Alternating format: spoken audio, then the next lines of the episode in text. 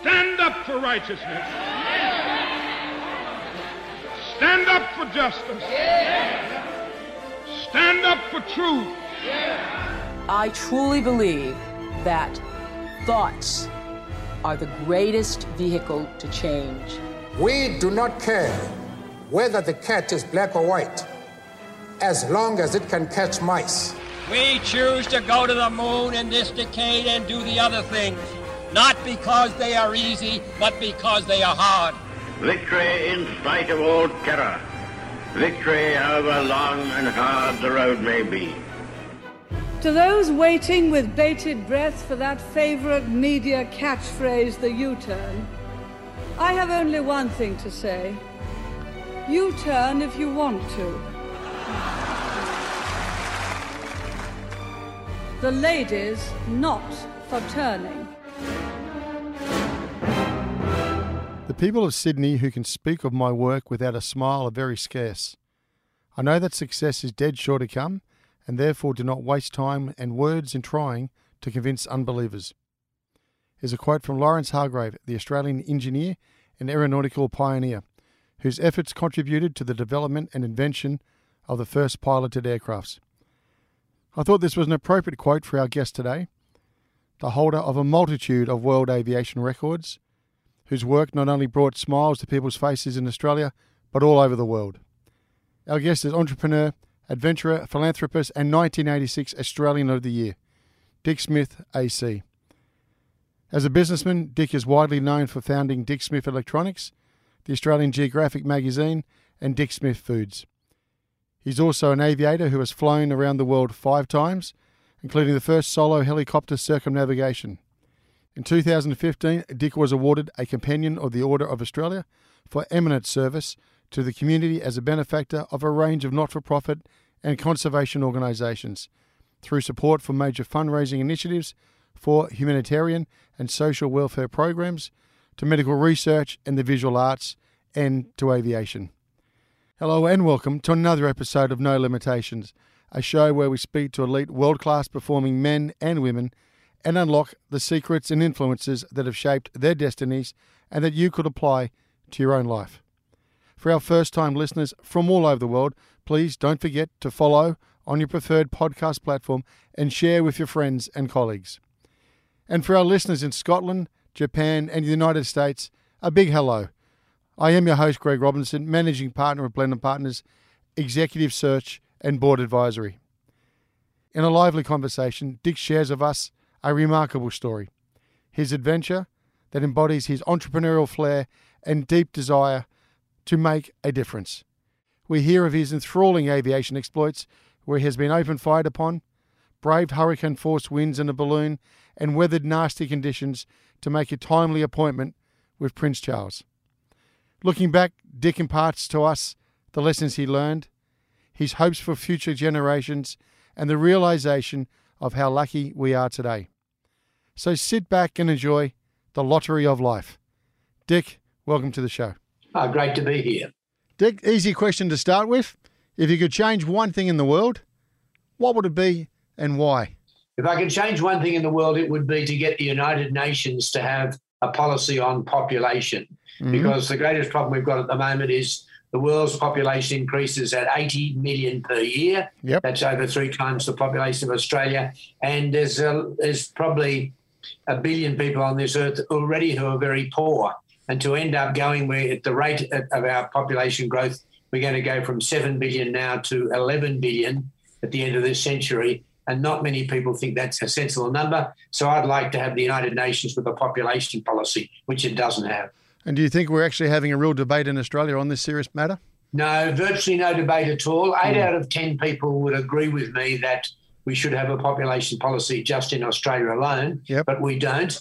And you've got to understand that the business community wants eternal growth. The reason I'm wealthy and the most people in the business community are wealthy is we've had incredible growth in both population and in consumerism, and that's all made us very wealthy. The problem is it can't go on forever. It's it's a finite world. Yeah, but it's also a fairly simple model, isn't it, um, Dick? I bring an extra person in, they come in, they get a credit card, they borrow, they go and spend the money, etc., etc. But that's not necessarily creating creating product So that's quite Absolutely. that's a lazy growth, isn't it? It's not something that's sustainable, unfortunately. Yes, it's been very successful since the Industrial Revolution, the last 150 years. We've all benefited enormously from our material growth, but it can't go on forever. And one day we've got to have a plan where we live in balance, like everything else in nature does. So what are you going to do about it, Dick? How's the community, or how's the Australian public going to start thinking There's a little nothing, bit more? there's nothing. There's nothing I can do about it. Most people agree with me that we should have a population policy for the world and also for Australia, but there's nothing we can do about it until some collapse occurs. We're not that sensible to be able to sacrifice now for something that may happen in the future. So I don't think anything will change until there's some enormous collapse. You end up with just so many poor people that it's no, no longer can be accepted. And for the next generation, those coming through, going to buy their their first apartment, paying a lot, an average of a million dollars in Sydney, and probably be circa that in Melbourne before we know it. Uh, it's pretty hard yards. And that's another problem. I mean, I was talking about the whole world, but and when it comes to Australia, we have 25, what is it, 27 million people. And yes, we can grow without any doubt, but the growth rate we had before the COVID crisis was about 3% per year. And uh, that was that would take us to 100 million people at the end of this century when our grandchildren will still be alive. And not many people think 100 million is sensible for an arid country like Australia. So who's listening, Dick? Who's listening? The in the, in the, people- those who can change. Who is actually Yeah, listening? most, most of the population listen, but the Yeah. people who are not listening are the billionaires. We have 100 billionaires in Australia, and the greed is just unlimited. They just want more money. And so they're very powerful politically. And so if any politician was stupid enough to say, look, we have to live in balance, we have to stop the population growth, they would definitely lose all the support of the billionaires and wealthy people like me. And so they're not going, the politicians aren't going to mention it. Okay, so you've done your numbers, obviously. What is the sensible or sustainable sort of numbers you're talking about over the next 20, 30, and 50 yes, years? what I would like to see, what I'd like to see is I'm pro-immigration, always have been. It's what's made Australia such a fantastic country. Yep. But I'd like to see it go back to the long-term average it was before John Howard, which was about 80,000 per year. And if we go back to 80,000 per year, our population will level off just under 30 million. And I think that's a sensible number. Any more, I believe you're just going to have more and more of the incredible crowding. You're going to have young couples, let alone buying a house, they won't be able to buy a separate house. They'll be crammed like termites in a huge termite mound, 100 story high mini uh, residential building. And I just think that's terrible. When I was young, a house in Sydney cost $30,000. My wife and myself had $8,000 deposit. It had a backyard. It had a cubby house for our kids as the girls grew up. And we shouldn't be going backwards. We should be going forwards. Houses should be getting cheaper, not more expensive. Okay, but if I was going to extend your argument then, uh, my old man was a civil engineer and he was quite passionate about this. He was incredibly frustrated by everyone who turning up to Australia either living in Sydney or Melbourne predominantly, and no thought for the bush or the bringing that along and building centres outside of the major hubs. Now, is that something you've also thought about? If we're going to increase, as you say, but are we going to be smarter about how we increase? No, it's very difficult. The reason we don't people don't move to country towns is there are no jobs there, and so that's the problem. Where and, and I I can't see that really changing. Most people want the advantages of a city. They want to be able to go and see the latest show that was on in Broadway last year. Wants to be well, they want to be able to see it in Australia somewhere, and that's not going to go to small country towns. It's going to go to cities. So if our population increases, it will be basically city cities that will increase the population because we're such an arid country, we're unlikely to have large cities inland, like, say, Colorado in the USA. That's unlikely for us. The United States has the Rocky Mountains, so they have the huge Mississippi River basin, and then they also have the Colorado River, which gives incredible amount of water and allows cities to exist and live. We don't have a Rocky Mountains, we have flat desert outback, and so we just don't have the amount of water that we'd need to have lots of big internal cities. Now, Dick, aviator, filmmaker, explorer, businessman, and publisher. How do you actually see yourself? I see myself as a car radio installer. Okay. and uh, I've, I've just written my autobiography, and uh, in, in, it sort of let me examine my life quite a bit when I sat down and wrote it. Yep. I wrote it last year in the lockdown, and I've really been a failure at the things that I really wanted to do, which was to become an electronics engineer. I just didn't have the the aptitude to do that, the academic skills, and I have no qualifications. In fact, the only qualification I have is a Baden Powell Award from the Boy Scouts, and I'm proud to have that. I would have loved to have got an engineering degree, but my brain didn't allow that. Well, actually, I, I think you even had one other stumble earlier than that, didn't you? Didn't you want to become a park ranger?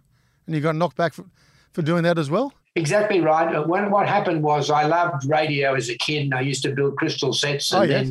then two valve radios back in the old valve days. And then I realised that I wasn't good academically, and so I couldn't become an engineer. But my other main love was the out of doors. I love bushwalking and times with the scouts, and so I decided I'd become a park ranger in the national parks. But two things happened. First of all, I asked advice, and a friend of mine who was a park ranger said, "No, you, the bureaucracy would kill you."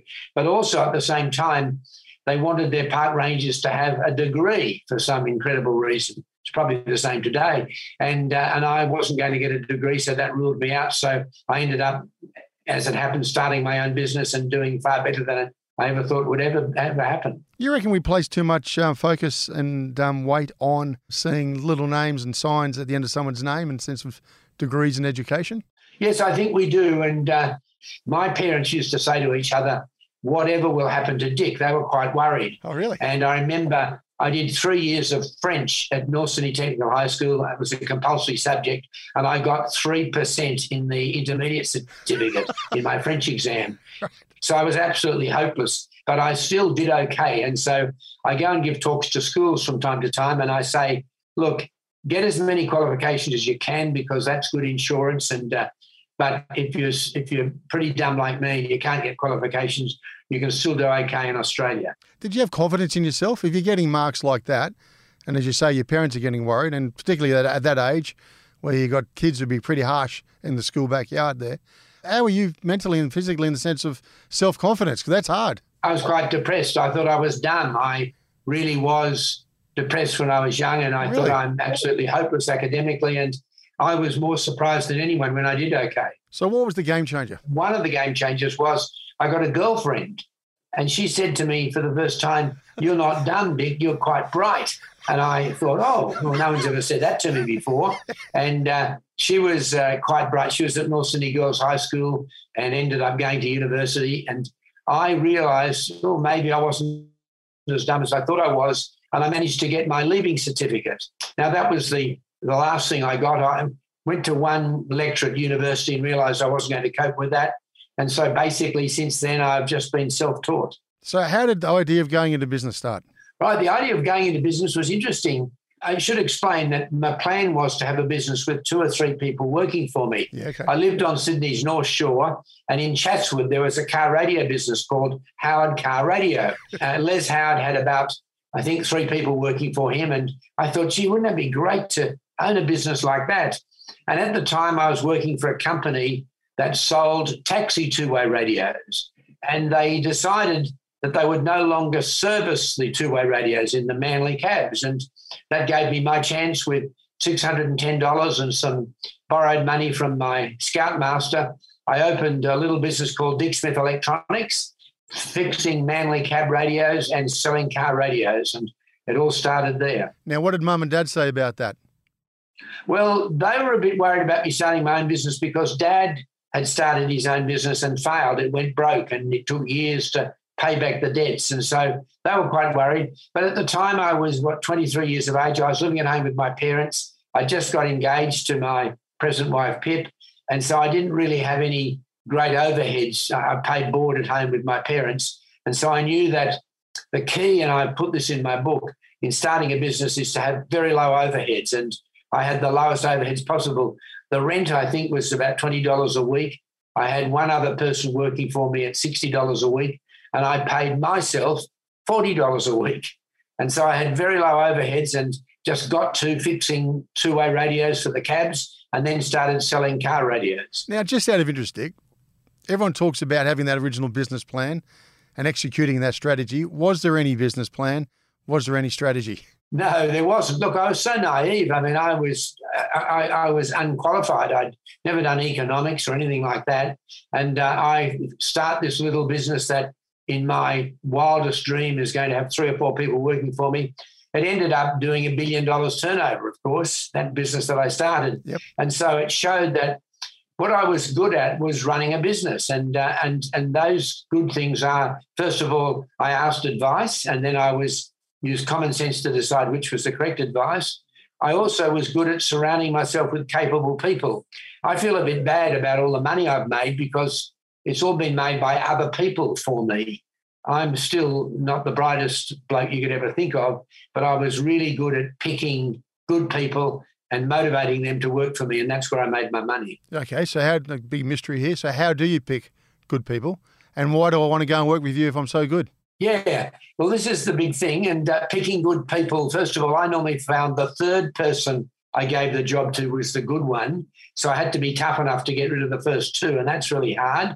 But uh, I, I couldn't say I was good at picking the good person. That's a very difficult job. But what I was good at is realizing whether they're any good or not within the first six months, and if they weren't, telling them, "Look, it's not working. You'll have to go." And so I'd persevere until I got good people and. I ended up both with Dick Smith Electronics and Australian Geographic having really fantastic people who made me a lot of money. What are you looking for, Dick and people? Well, you've got to have someone who's got who's get get up and go, who's a hard worker, who's prepared to take leadership and to ask advice, and uh, someone with lots of common sense. I've never found that I've been successful with people with qualifications. It's interesting. Mm. At one stage, I thought, oh, if I get someone with an economics degree, they'll really know how to run the business. But they had absolutely no idea. And I always kept the business principles really simple. In other words, keep the outgoings, the overheads as low as possible, and then work down hard and have really good margins. I always, in fixing car radios, of course, you were selling labor. Yep. And that's a pretty high margin item. But then when I started selling electronic components, I made sure I had a 50% profit margin, i.e., 100% markup. And then I work to keep that margin there all the time and then have as lower overheads as possible. Now you talked about advice. Are people, in your experience, willing to give it? Yes, absolutely fantastic. And uh, when I started Dick Smith Electronics, I didn't know much about selling electronic components. And I noticed in the electronics magazines that there was a company called Lafayette Electronics in the United States that had a great big thick catalog and was selling electronic components all around the world. And so I wrote to them and I said, My name's Dick Smith. I've got this little business with three or four people working for me, uh, but I love your catalog and could I come and ask you some advice? And amazingly, the vice president wrote back and said, Oh, why not? Yes, you know, if ever you're in the vicinity, call in and see us. And so I bought the cheapest air ticket around the world and arrived in New York and uh, caught the train up to Lafayette Electronics, who in those stage, I think, had about 300 shops around the United States and was uh, turning over hundreds of millions of dollars. And they let me into the place. And because I was so enthusiastic and said how impressed I was with them, they basically told me how they run their business because they had no plans on coming to Australia. And uh, they told me, I asked them what the profit margin was. I even asked things like, well, what percentage do you spend on marketing and advertising? And I remember they said 6%. Really? And, uh, and also, what percentage was staff costs? And they told me 12%. But they did tell me that, well, you've got to have that 50% profit margin. And so I basically copied what they were doing in the United States. So I came back to Australia and I copied it and I naturally did quite well. Now, you're also a big believer in fun, aren't you? Yeah, yeah. To me, the fun thing started that I realized that I didn't have a lot of money for advertising. Yeah, I know. I looked at And, some of your uh, adverts. I looked for, for Yeah. I couldn't stop laughing for a while, Dick. They were pretty good in those days, but Oh, I look well, back for one of- sentimental reasons. Jeez. Yes, one of the because I it was called Dick's Smith Electronics. We always had a lot of fun. I bought out dickhead matches, of course, at one stage. But uh, we had a van that we used to drive around Sydney when we had a number of shops.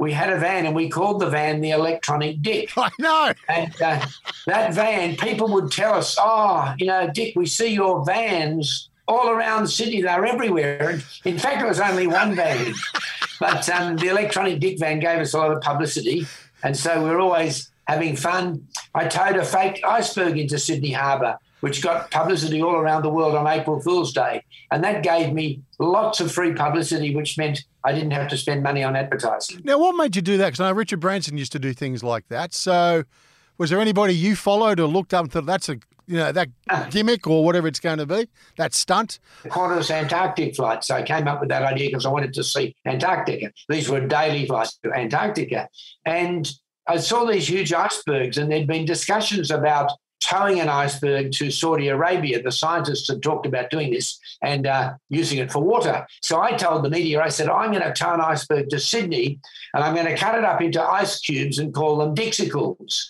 And I'm going to sell them for 10 cents each. And these will go into people's drinks. Now, of course, it was a joke, but the media believed me and they kept saying, When's the iceberg coming? When's the iceberg coming? And uh, one day, one of my staff members, Jerry Nolan, came to me and he said, Dick, do you know what's what's next Saturday? And I said, No, what's next Saturday? He said, It's April Fool's Day. Why don't we tow a fake iceberg into Sydney Harbour? And I said, Jerry, you're brilliant. So I quickly rang up a friend of mine and we hired a huge Stannard's barge and we got plastic sheeting and shaving cream and uh, firefighting foam. And uh, we towed the iceberg or the fake, the, the huge barge out through Sydney Heads on the Friday night before April Fool's Day. And I'd sent out a press release and saying, the iceberg's coming. Now, I, I, didn't say it's coming tomorrow because that would be too obvious. It was April Fool's Day. So I said, the iceberg's coming. It's coming next week. It's halfway up the coast. And everyone believed it. The ABC rang me and they wanted to charter a plane out to go and film the iceberg, which didn't exist, of course. Well, you must anyway, have some good tides. Saturday morning of April the 1st, we towed the iceberg in through Sydney Harbour and we were really lucky. We we, it, it, it, was raining and misty morning, and it really looked like an iceberg behind this tug. And I had about a couple of hundred staff working for me at the time. So I gave them a list of every radio, TV station, and newspaper. And I said, You've got to get up at dawn on Saturday morning, April Fool's Day, and ring up these numbers and say, What's that coming through the heads? It looks like an iceberg. So all the switchboards jammed on the on the media, and, and they knew something big was happening. And in the end, we had thousands of people coming down to the headlands as we towed the iceberg up to the Opera House. And then when we got to the Opera House, we uncovered the April Fool's joke by pulling back the white sheeting and showing there was just a barge underneath. Brilliant. Now, Dick, would that stunt fly today? Yes, if it was something new and it had to be, you couldn't do the same thing again. And that gave us publicity right around the world. And even today, if you look up the world's greatest hoaxes, it's in the top 10, it's normally number three. and the whole thing cost me $1,200 to hire the barge and to pay my friend Hans Solstrup to set it up. $1,200, and it probably gave me a million dollars worth of advertising. Of course, right around Australia on newspapers and TV, but right around the world. And I was trying to get the agency for my uh, the CB radios, Midland CB radios from America. And when I went to see the president of the company, he said, You're the chap who tied the iceberg into Sydney Harbour. And so he gave me the agency. So it, it really helped. How important is marketing? Marketing in my life was incredibly important. And I became quite famous as Dick Smith. I did other things. I bought in a petrol powered pogo stick and told the media that I was going to sell them to housewives and they'd all go shopping on their petrol powered pogo sticks. It was totally ridiculous, but the media ran articles about it. I then I jumped a double decker bus over 17 motorbikes, and uh, that was because Evel Knievel at the time was jumping his motorbike over. That's right. 15 double decker buses, and and I thought, well, I can't. I told them, I told the media, I can't ride a motorbike, which I could, but I said I can't. So I'm going to do the reverse. I'm going to jump a double decker bus over 17 motorbikes, which which we did. We set up a ramp at the Sydney Motor Show and jumped the huge double decker bus. I was standing on the back, hanging on as the bus conductor. And when the bus came down after it crashed over the motorbikes, it, I really got thrown to the floor and it hurt me. But once again, publicity all around the world.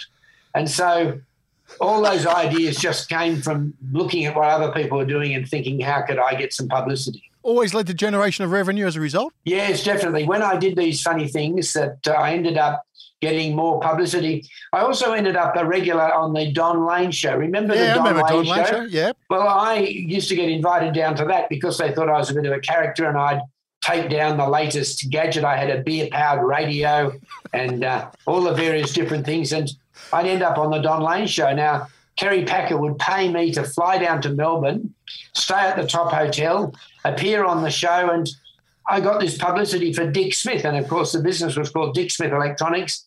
So before long, people knew me right around Australia. And so as I started opening up more branches, people knew who Dick Smith was. So you made the move into retail, Dick. So you started small and then you're expanding. How challenging is it to run a retail operation? It's very challenging to expand. To, to be a small businessman, a small businesswoman, is relatively simple. But if you want to start running, say, 30 or 40 shops, that requires systems to be put in place. And that's what I was really good at getting the systems in or putting on the people who were good at putting the systems. And uh, I think when I sold to Woolworths, we had about 35 or 36 shops. Yep. And that meant 36 managers, but they were not managers in the way that they were creating management style. We had a very disciplined, we copied McDonald's, and I even got the uh, the man who started McDonald's in Australia, Peter Ritchie, I got him on the Dick Smith board for his advice. And I thought if you can make money out of hamburgers, wow, that must be a low overhead operation. And he taught me how you have disciplined systems, which we copied for Dick Smith Electronics. And so the McDonald's formula was used at Dick Smith's. And I always say to people, the best success force in life is to copy the success of others. And just as I did that with Lafayette Electronics in, in America, I copied uh, McDonald's and copied anyone I thought who was doing it better. I just went out and copied their systems. So you don't proclaim to be an originator then? No, I originated very little, a few things. I mean, towing the iceberg and jumping the double decker bus were original things, but just about everything else, I just copied the success of others and uh, asked advice all the time. My success force, I tell people, ask advice, surround yourself with capable people, and copy the success of others. There's the the secret to success, the three points. And what's the best advice you reckon you've received? The best advice I've ever received, oh, well, financial advice mm-hmm. was that whenever I rented a building was to try and get a uh, an option to purchase the building. Even before Pip and I, my wife and I, had bought a house, we had opened at Gore Hill in an old chocolate factory in northern Sydney suburb. And uh, when I went to rent the building, my advisor, who I was asking advice from, said, Oh, you must get an option to purchase. And I just laughed at it. I said, You know, I don't even have enough money to buy a house. How could I have enough money to buy this building, which was $60,000? But he convinced me into getting the option to purchase. And he said, From now on, whenever you rent a building, try and get an option to purchase and try and buy it. Mm-hmm. And that's what I did. And uh, that's in fact what's made me most of my money. Most people think I made my money out of electronics and publishing, but in fact, I made most of my, my money out of commercial property purchases because whenever I rented a shop, I would try and get an option to purchase. Within the two or three years, I would then turn that option into borrow the money from a finance company and buy the building. Yep. And of course, you don't have to be very bright to have been able to make money out of property in Australia in the last 40 or 50 years property's gone up so much. You told us about your best advice, Dick, but what's been the, well, arguably some of the worst advice you've received? Yeah, I've had, see, when you ask advice, that's my success formula. I ask advice all the time. You get a lot of wrong advice. So you've got to use common sense. Mm. I, I did take once, one of my staff members said to me, Oh, Dick, we don't sell high quality products like Sony and we should have the best high quality products in stock. And I was a bit suspicious because I used to sell the lowest priced item, but still had that good 50% margin. So I bought in some Sony products and we had them for about 12 months. And I was sensible enough to decide, yes, we sold a lot of them, but the margin, the profit margin was about 20%. And also there was lots of competition. And in fact, by the time I sold Dick Smith Electronics to Woolworths, I basically had no famous brands. All of the brands were Dick Smith brands. And so I didn't have to compete with the discount houses like Harvey Norman at the time that were selling everything cheaper. So I could then keep that average margin of 50%. And that was a really good way of making a dollar. Yeah, but Woolworths buying your name, aren't they?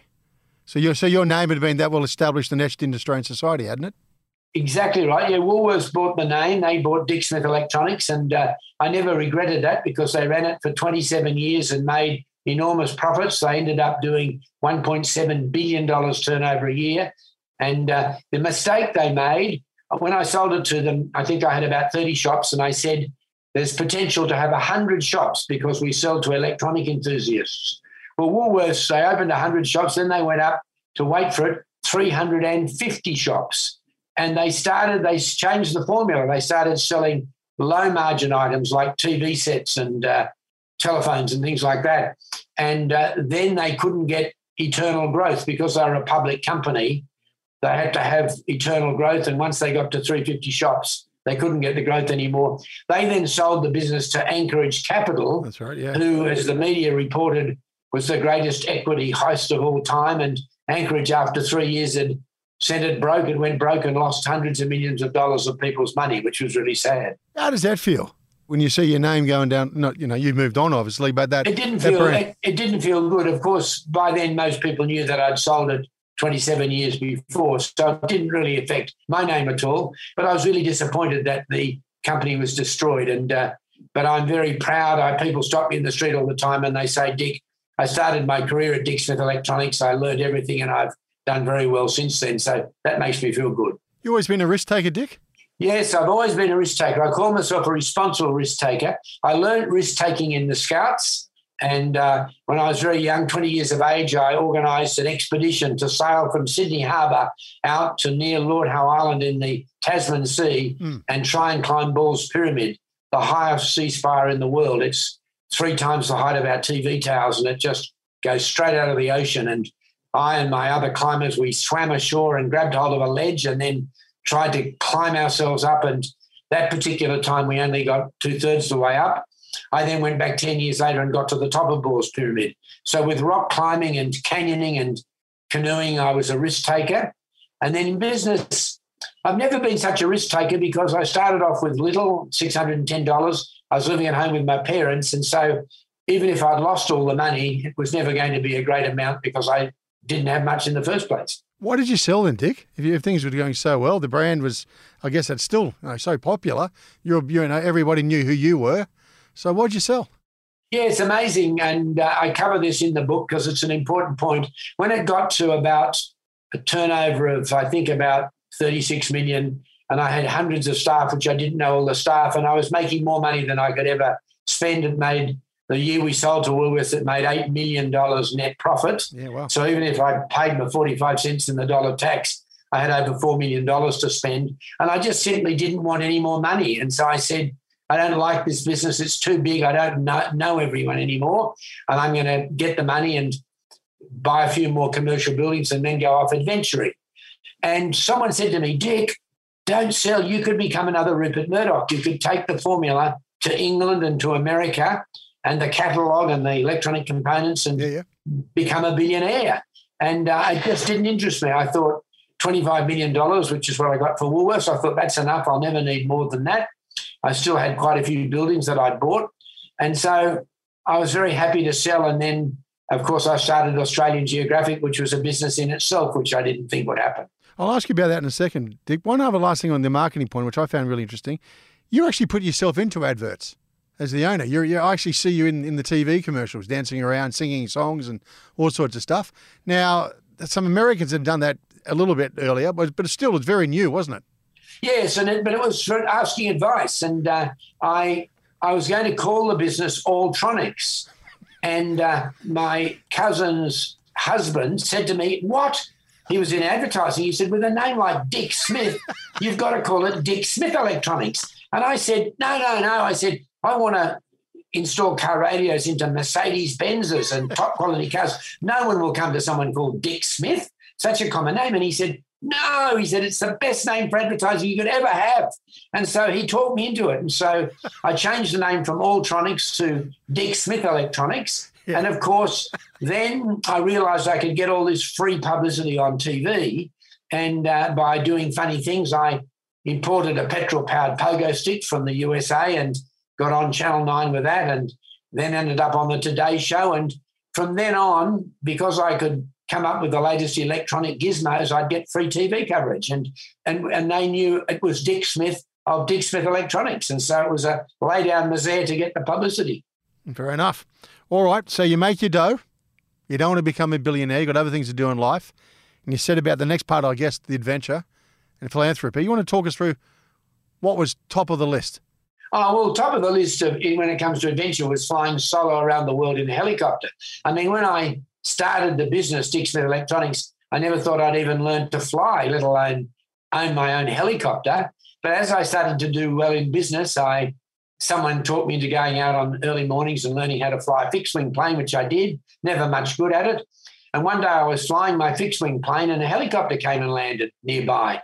And I walked over to the pilot and I said, How come you're flying when the weather's so bad? You know, all the other planes are grounded. And he, and he said to me, Oh, he said, with a helicopter, you just fly under the cloud.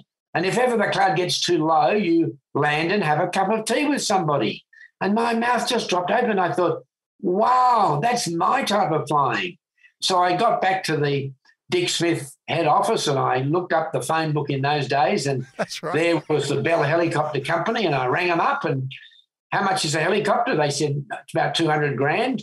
So I said, I want one. So I bought a helicopter. Then I had to learn to fly it and I found it really hard to learn to fly.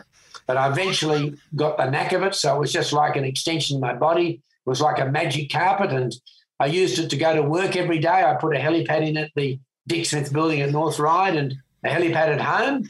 And then I flew it around Australia with my kids. We went up the Canning Stock route and everywhere by helicopter. And then one day I thought, gee, you could fly one of these things around the world. And no one had ever done that.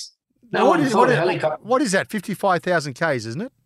Is that right? Around the world, it's 24,000 nautical miles at the equator. So it's about 48,000 kilometres at the equator. So not a, not a light trip then. It's a long way in a helicopter. And most people thought helicopters in those days were used by TV crews just to fly across cities. But I worked out in my Bell Jet Ranger, I could put a huge tank in the back where the passengers normally go, Mhm. and I could get about 600 nautical miles. That's about 1,200 kilometres range. Yep. And then I got out the Atlas and I worked out that in just about all places there were towns you could go to where you could get fuel. And so I rang up the Bell Helicopter Company and said, I'm going to buy a new helicopter from you in America. And I'm going to try and fly it, first of all, from America to England across the Atlantic, never been done before. Mhm. And then from England to Australia. And then I was going to try and fly from Australia back to the factory in America, which would be right around the world solo. And I managed to do that. It was very risky, but it was an incredibly exciting thing to do and more exciting than sitting in my office running Dick Smith Electronics. What goes through your mind when you're sitting there above the Pacific or above the Atlantic? uh, frightened. I, I, I I'd visualised the flight in in good weather, but I made the mistake of I'd arranged through the Australian Prime Minister that Prince Charles should meet me at Balmoral Castle in Scotland when I flew the Atlantic. But that unfortunately gave me a date. I had to be there on this certain date in August of 1982. And uh, I ended up flying the Atlantic in terrible weather to try and keep my appointment with Prince Charles. And at one stage, I was halfway between Greenland and Iceland, and the weather was so bad, I thought, uh, looking down at the ocean, only single little engine helicopter. I had a little life jacket on, and I had a little life raft sitting beside me in the cockpit. And I'm looking down on the ocean where there's a 40 knot gale just taking bits of icebergs and icy bits, flying it along the water. And I knew that if I had an engine failure, the chance of me living would be very small. Mm. So I decided that I'd turn around and go back to Greenland because the weather was so bad. But when I turned the helicopter, the weather had closed in behind me. Right. So here I was orbiting halfway between Greenland and Iceland, halfway across the Atlantic Ocean, and absolutely terrified in flight.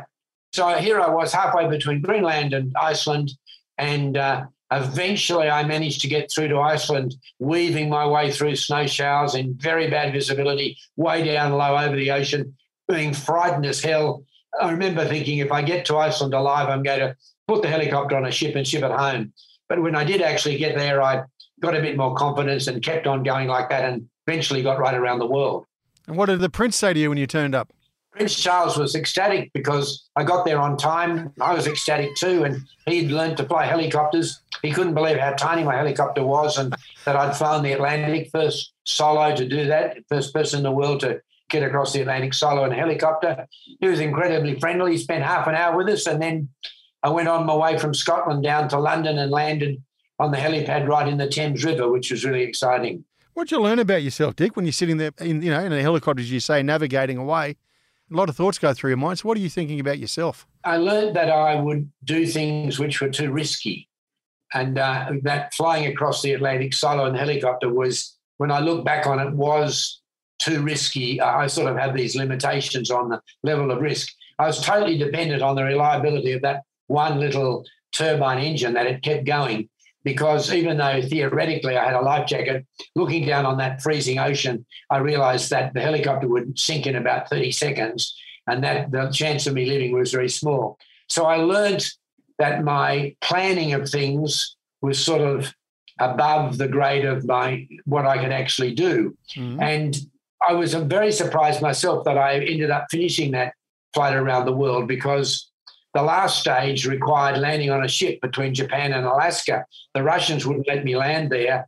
And so I put three drums of fuel on a container ship that was heading from Japan to Seattle. And when it was halfway across the Pacific Ocean, I took off in my little tiny helicopter from Japan, flew for seven hours, found the ship, which was lucky because it was before GPS, and managed to find the ship, landed on the deck, and it was rolling left and right. And managed to get pump the fuel in and then took off again and flew to Alaska. And it's the riskiest thing. It's further than from Sydney to Auckland in a tiny little helicopter. So I was lucky to get away with it. So what what is your um your average sort of leg flying time wise? I'm sort of working about your fatigue and, and how you're hanging yeah, in there. The average leg was the longest leg was about seven hours, but yeah. normally about five or six hours. And uh, in most cases, other than crossing the Pacific Ocean, you can get fuel about every 500 nautical miles. That's about every 1,000 kilometres. And so that allowed me to do the flight. When you finally landed, what was the actual feeling? It was the most exciting thing. When I finally got back to Fort Worth in Texas, where I'd started, it took me a year to go right around the world. And I was just incredibly excited. I couldn't believe that I got away with it, really, that, that I was still alive. And uh, I felt that I'd been quite irresponsible to my young wife and our two little girls in doing that flight because there was a very good chance I could have lost my life. Luckily, I didn't. The engine kept going and I managed to get through the bad weather bits, but I felt as if I was quite irresponsible and that I shouldn't have done it. What did you learn about the world, Dick? You're seeing oh, it from I a different learned, perspective. Than now, this was the most incredible thing. This was the days before we'd heard about climate change, but when I flew around the world at 500 feet altitude in a helicopter, it was like a magic carpet seeing the world from above but I realized the incredible amount of damage we'd done to it. I basically saw no wilderness. It was just smog and cities and huge numbers of buildings and people crammed in high rise and even in the jungle areas, they were all slash and burning it because the population was so great. And I came back thinking, wow, I can't believe the damage we're doing to the world and it's having no great effect. And of course, a decade later, people started talking about climate change and the fact that the world is not really designed to hold 7 billion people. And if we keep with our 7 billion or increasing it to 11 or 12 billion, we're going to be in real problems. That's what I learned. Dick, the next venture was in publishing, the Australian Geographic. And I also, I think you bought, or am I right, the Australian Encyclopedia as well? Yes, exactly right. Yeah, my next venture. So I thought when I sold Dick Smith Electronics, I got plenty of money. I'd put it into commercial properties. I really didn't need to work again. So, but I thought I'd start a geographical magazine mainly to change my image. The media made out that I was this sort of uh, media tart who just wanted to get publicity on everything. And I had no real brains myself about, especially the environment, which I loved. And as I'd mentioned to you earlier on in this interview, I'd thought of joining the national parks and becoming a park ranger because I love the out of doors through my scouting activities. And so I thought I'll start a magazine called Australian Geographic that is mainly used to change my image to show that I have environmental concerns. The magazine, in fact, did incredibly well, and we ended up with 200,000 subscribers. It was making millions of dollars a year in profit. And we bought the Australian Encyclopedia and brought it back to Australia. And it was a complete fluke, as far as I was concerned, that I ended up with another business that ended up far too big and I sold that to Fairfax for over $40 million. So I was lucky twice around. You think Australians are proud to be Australian? Do you reckon we, I don't know, hold ourselves up enough? We beat ourselves up a lot.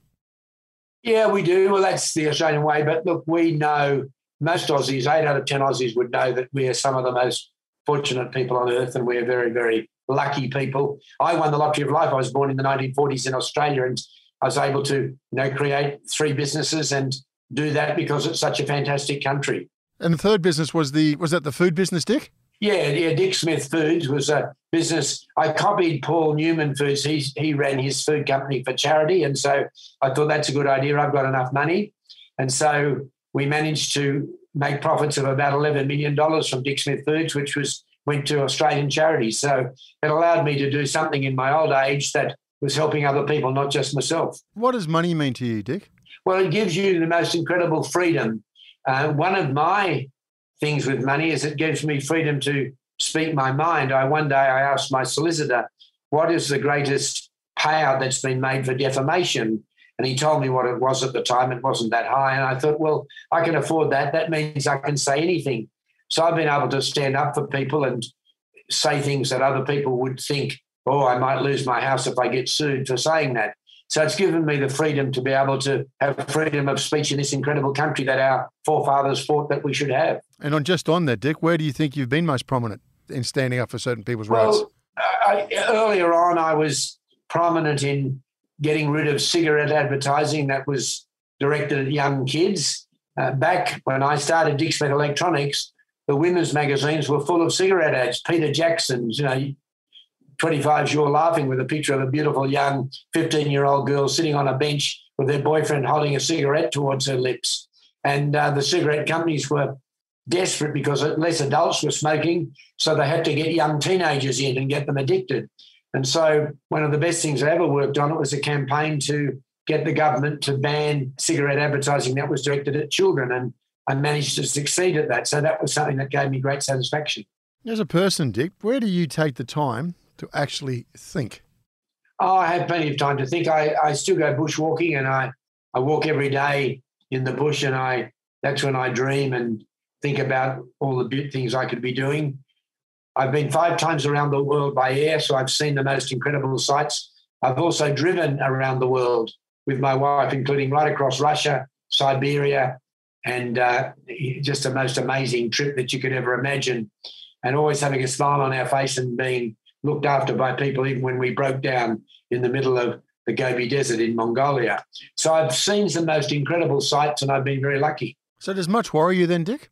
Uh, well, I'd love to finish the aviation reform I started. That's my great failure. I wanted Australia to be a leader in the world in flight training and in recreational aviation, general aviation. But unfortunately, I failed at that one. Not that it affected me. I can afford the high costs of flying, and so it doesn't affect me personally. But it was a failure when I couldn't bring in some of the best rules from around the world so we could be the leaders. As an entrepreneur and as a businessman and also as an adventurer, how do you actually look for opportunities? I know you say you seek advice, but how do you look for opportunities? That's the first thing. And have you got this, I don't know, gut instinct that you can say, I know that's going to make money? Can you feel it? Is that part of your DNA? Yeah, so I think, first of all, how do you come up with ideas? I'd, I'd advise a young person buy yourself an air ticket, cheapest air ticket, and go around the world and look what's happening in other countries and then copy that. Because that's basically what I did with the electronics. And also with Australian Geographic, I based it on National Geographic. So get yourself a cheap air ticket, go around the world and see what's happening. Of course, these days you can see lots of it on Google, so it's easier in many ways. Mm-hmm. So that's what I would suggest you, you do. Now, when it comes to a gut instinct, well, I didn't know that I was good at making money when I was young, but I believe Every person's good at something. And I was so hopeless at school that I really had an inferiority complex and I thought I was a failure. And it was only when I was about 25 years of age and my accountant said, Dick, you've made more money than the Prime Minister of Australia this year. And they were in the days when the Prime Minister got about 30 grand a year. Yep. I couldn't believe it. I said, How have I done that? And he, he explained to me that with the provisional tax I'd paid and with the extra stock I had, that I'd done okay. So I suddenly realized that I was good at one thing, and that was making money. And you're right, I do have a, a person who's good at making money, who's an entrepreneur, has sort of a gut feeling about it. It must be almost inbuilt that you think, oh, there's potential with that. But I also go back to my number one success force uh, copy the success of others, look around on what someone else has done. Very little is new in this world. And especially if you go overseas and see what someone's doing and then bring the idea here to Australia and do it, well, you can do very well. Okay. All right. So You talk about also, when I've read about you, you worked exceptionally hard, right? So you didn't cut corners, obviously. You can't do that and get to the top. But what's the magic of inspiring others, Dick? You know, you can't do it by yourself. You, yes, you've done the hard yard. You finally find these people. Was it every third person seems to be the right one? The other two weren't weren't up to it. But how do you inspire me to stick around and work with Dick Smith? There's there's competitors down the road. Don't forget. That's a very good question. How do you inspire others? How do you enthuse them to Yeah. perform? And I was really good at that. And how do you keep them working for you? Yeah. Well, the main the main thing was to enthuse them. Once you've got a good person, you keep telling them they're good because they are, and you keep saying how much you need them, and uh, you make it pretty clear that the last thing you want them to do is to leave. You have to pay them well, which I always did. I also my top people I had gave them bonuses depending on the profit of the business, and uh, the main person who came and worked for me and made me lots of my money, I did a deal with him. So when we sold Australian Geographic, he got a proportion of the profit that we made. Yep. And uh, that, of course, motivated him tremendously. But first of all, getting the right people is the hard part, and that can take up to two or three people in the job to get the right one. Yep. Keeping them, I've always found to be quite easy. You just enthuse them and say how good you are and how good we're doing because of you. And I made it clear how much I needed them, and I paid them considerably more than I get from someone else. And I was very proud that I kept the good people, and they're still friends of mine today. All of my good people are still friends of mine today, and that's really good. Yeah, but how do you lead, Dick? Are you one of these guys who walks the floor non-stop? Yeah, well, I lead by being very hands on. I'm a micromanager and uh, always was hands on. But then when I expanded, say, Australian Geographic, and we ended up once again, just as with Dick Smith Electronics, we had Australian Geographic nature shops all around Australia. Well, you can't be at every shop at every time, so you put in the systems to place that make that work and then get competent staff to run the systems. I also, and you mentioned this before, I put a lot of hard work in. Nothing replaces the success forces of asking advice and surrounding yourself with capable people and then putting in lots of hard work. And that's really important. And hard work. What what was the average day, Dick, in those days? Well, in those days, I'd be working uh, 60 to 80 hours a week if that's possible. I just, the whole life in the early days of getting the business going was to work really hard. But once I got the business going and I was married with kids, I made sure that I spent lots of time with my family. I always spent breakfast and dinner with our kids. And uh, I'm really glad I did that. I never, I've never had to regret thinking I didn't grow up with my children. I've always been able to do that. I've had the same wife for 53 years, and the children are from one family. So what's success then, Dick? Success is placing yourself in a position where you have the freedom to do what you want to do. And so that's how I describe success. I'll say it again it's placing yourself in a position where you have the freedom to do what you want to do. And that could mean you could be a park ranger with the national parks and you're doing what you love doing, so you're successful. Or it could be that you've made lots of money and been able to give a few dollars away and but also have plenty of money to go on adventures and do the things you want to do. And are you surprised by how many people don't go out and seek that success? Well, I'm not surprised. I mean, success, of course, if you if you've made lots of money, that gives you the freedom to do things that you can't necessarily do if you don't have money. And having that ability to make lots of money is something that's almost ingrained. You're either an entrepreneur if you're not. And so some people are very lucky and they have that and they can do really well. But there's lots of successful people around who have just earned wages all their lives and hmm. but they've had incredibly fulfilling lives and brought up good families and had good relationships. And so you can be successful without making lots of money. So you've recently penned a book.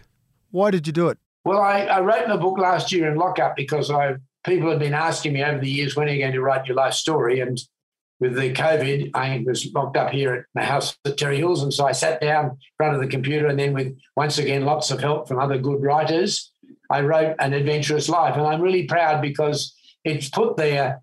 It's it's got a message there, especially for young entrepreneurs and for parents and grandparents of kids and grandchildren who are hopeless at school. You can get hope, and uh, I've been able to explain how I did well in this incredible country, and also mention some of my thoughts about how we should have a population plan and we shouldn't just grow so we end up with 100 million people and hardly anyone can afford a house to live in. And when you were drafting and writing your, your book, Dick, did anything come to you as a revelation? When I wrote the book, the revelation was just how incredibly lucky I'd been. I mean, for example, I've done five flights around the world, three of them in single engined aircraft, and I'm still alive Yeah. in many of those flights. If the engine had failed halfway across the Indian Ocean or down near the South Pole, I wouldn't be here. So I realized how incredibly lucky I've been. I owe my life in many ways to North American technology, the reliability of modern aircraft, and uh, that was a wonderful thing. I've also mentioned in my book how lucky I've been to marry my girlfriend when she was my fiancée at 19 years of age, Pip, and uh, we're still happily married 53 years later. That was quite amazing because you don't know how people are going to change over the years.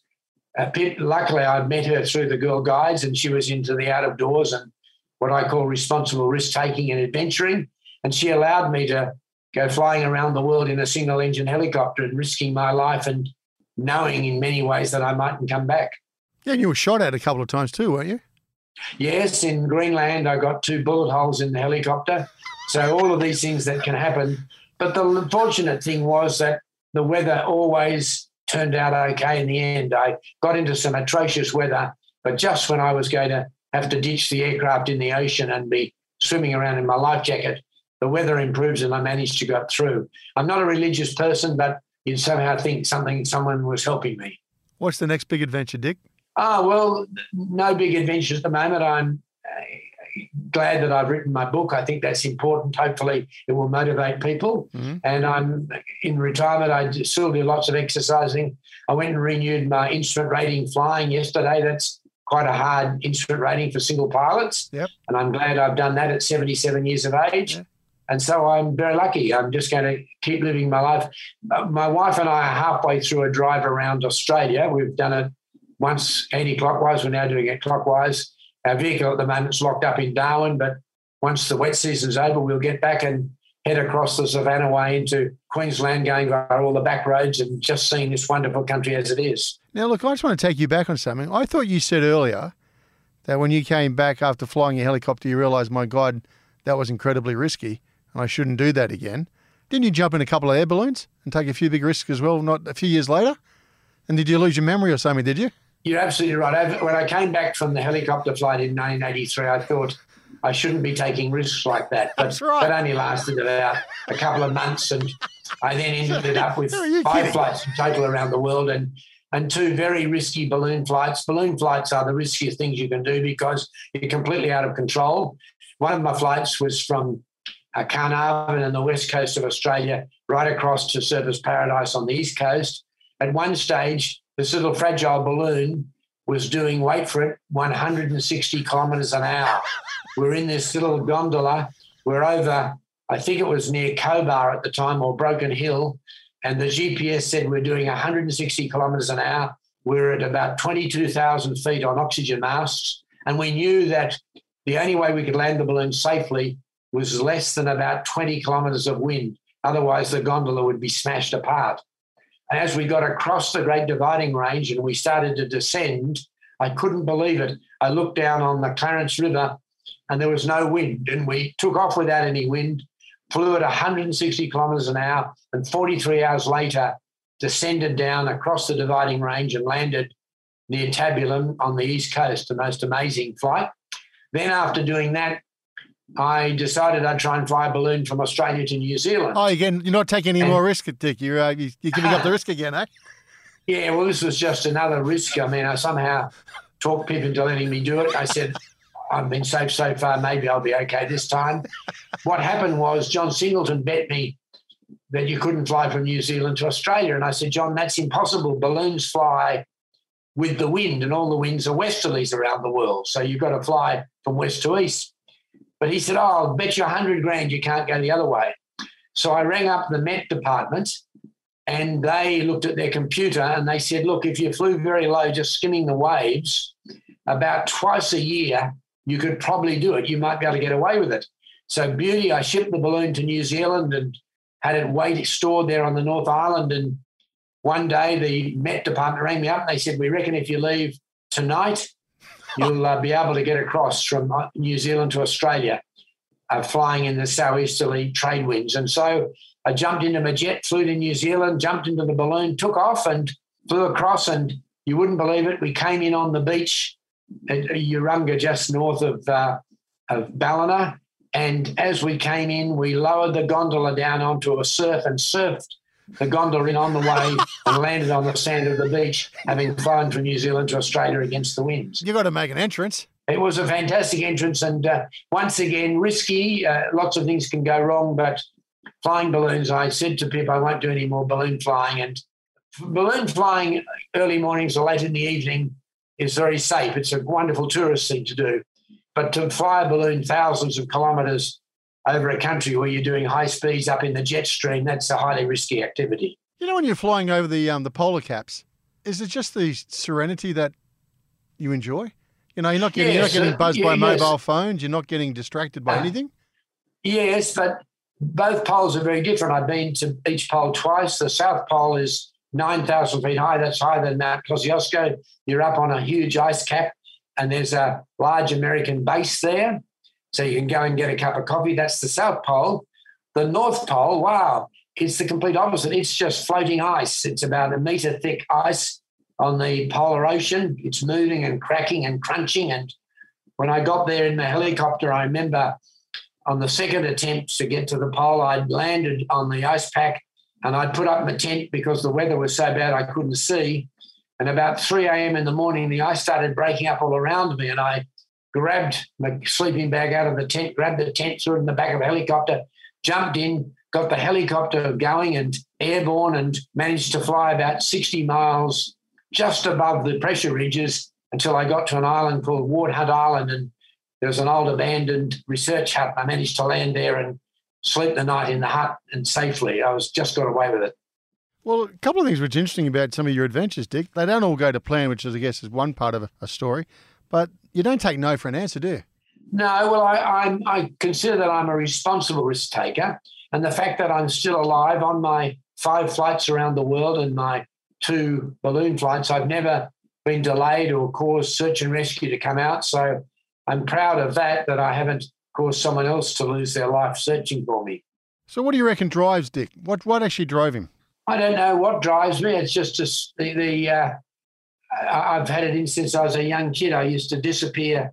I'd come home from school, and my only rule was, Dick, be home by dark. And so I'd change out of my school uniform and I'd disappear by myself into the bush in the bushland around East Roseville, a north of Sydney suburb at the time. And I've always been much of a loner.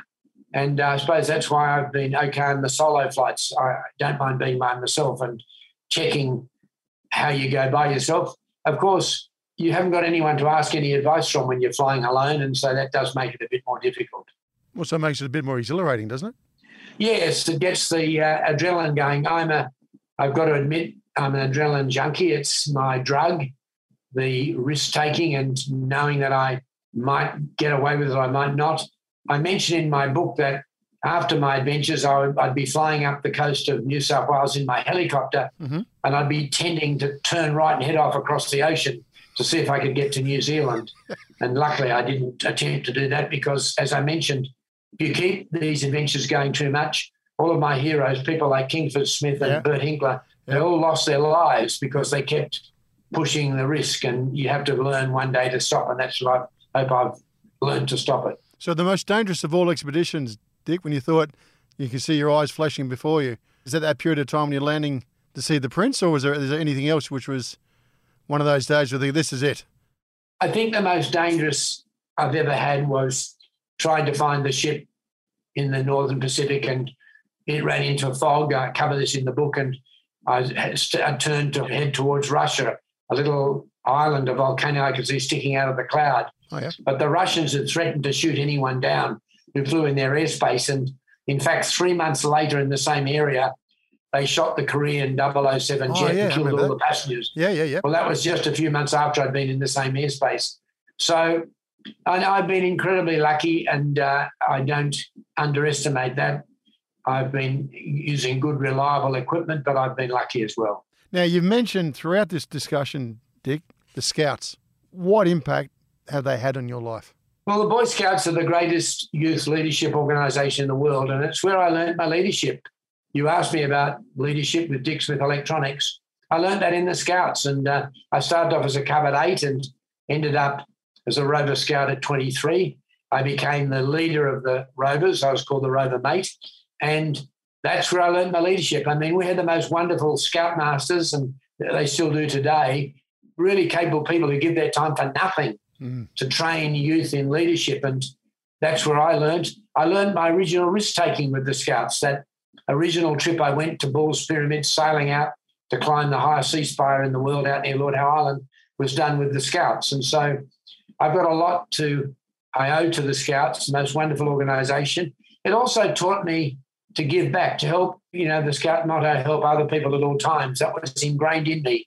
And so when I did financially well, I knew I had a responsibility to help other people, and I've always tried to do that. And Dick, when I do buy your book, what's the message you really want me to pick up on?